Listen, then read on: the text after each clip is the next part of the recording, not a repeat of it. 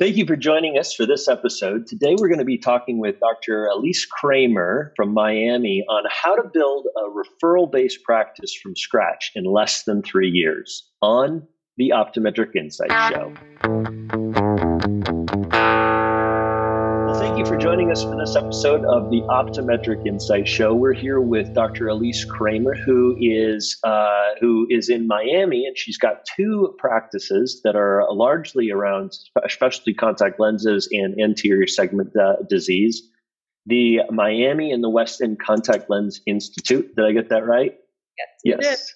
And Dr. Kramer has really helped in the contact lens world, particularly around contact lens education. And she's been a phenomenal advocate for contact lenses. She's the education chair, the public education chair for the Scleral Lens Institute. She's been the Scleral Lens Education Society, She's been really impactful with the AOA and the BCLA. As well as the Italian Contact Lens Association, if I'm saying that correctly. So we're very honored to have you. Thank you for joining us for the Optometric Insights Show, Dr. Kramer. Thank you so much for having me. It's such an honor to be here and speaking with you and to have this opportunity. So yeah, well, cool. So let's get into a little bit of your history. You've got this amazing little process that you've gone through to getting into practice. I believe that you graduated in 2012, and now fast forward 9-10 years later, you've got two practices. Can you give us about a 2-minute blurb of your path from graduation, residency, to being a double practice owner? Yeah, I mean, obviously, it didn't happen overnight, I would say it's kind of a non-traditional path that you would normally expect from, an optometrist, I guess, a regular, just standard optometrist. So basically, what I did is I went to the University of Montreal. I studied in French over there, and then when I was doing one of my externships here in South Florida, I applied for residency. I wanted to try living in Florida for personal reasons, and I decided to pursue a residency. I wanted to learn more. The island of Montreal, a lot of people are extremely healthy, so I didn't really see much pathology when I was there. I had a lot of contact lens experience, with keratoconus and corneal transplants, because we had like a high level of contact lens at school. But unfortunately, I felt like I was lacking a little bit in ocular disease. And so I wanted to do a residency in that.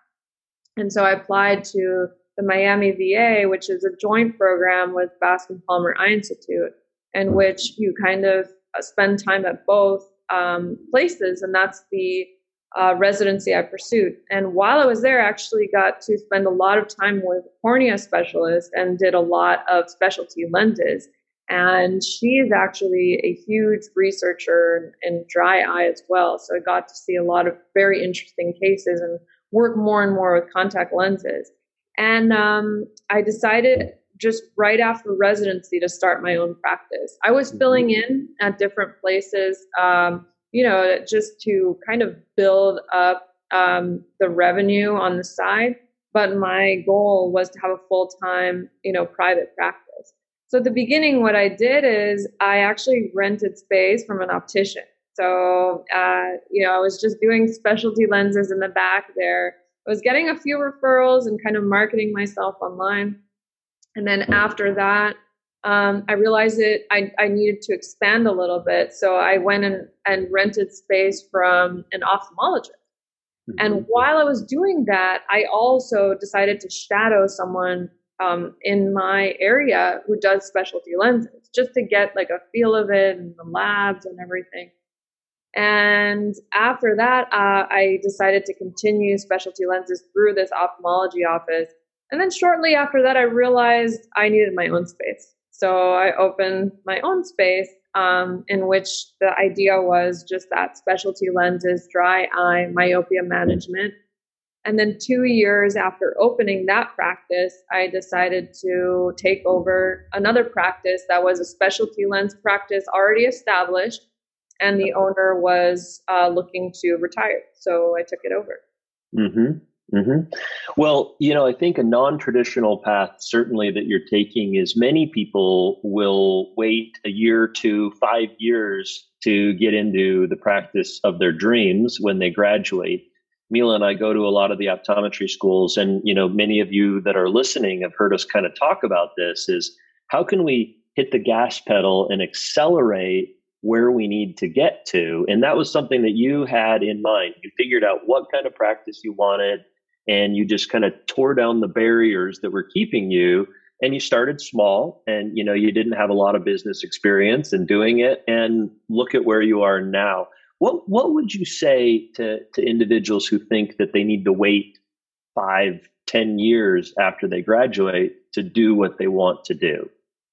I guess I was just afraid of getting comfortable, like comfortable kind of in a 9-to-5 and then just getting paid what I want.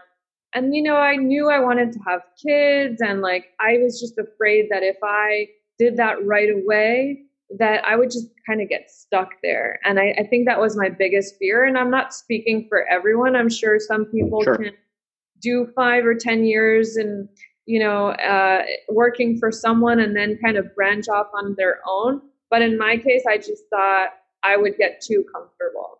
And so I decided to just do it right off the bat, even though it was a financial sacrifice for sure. I did start very small. I remember I had like 2 patients a week at the beginning. I'm not joking. And it's scary because, you know, you really have to believe in yourself, and you really have to believe in what you're doing. And I think that's the key. I think it really comes down to what do you want, you know, and if your ultimate goal is to have your own practice, I don't think there's a special way to do it. I think if that's your ultimate goal, you should just start and do it. And it's scary, but I don't believe, and I haven't taken any business classes or anything like that, or very little. But I don't believe that you can really have success without risk. And it is scary and it's intimidating sometimes, but I would really just encourage the young graduating optometrists, look, if this is your ultimate goal, you can do it. Yeah.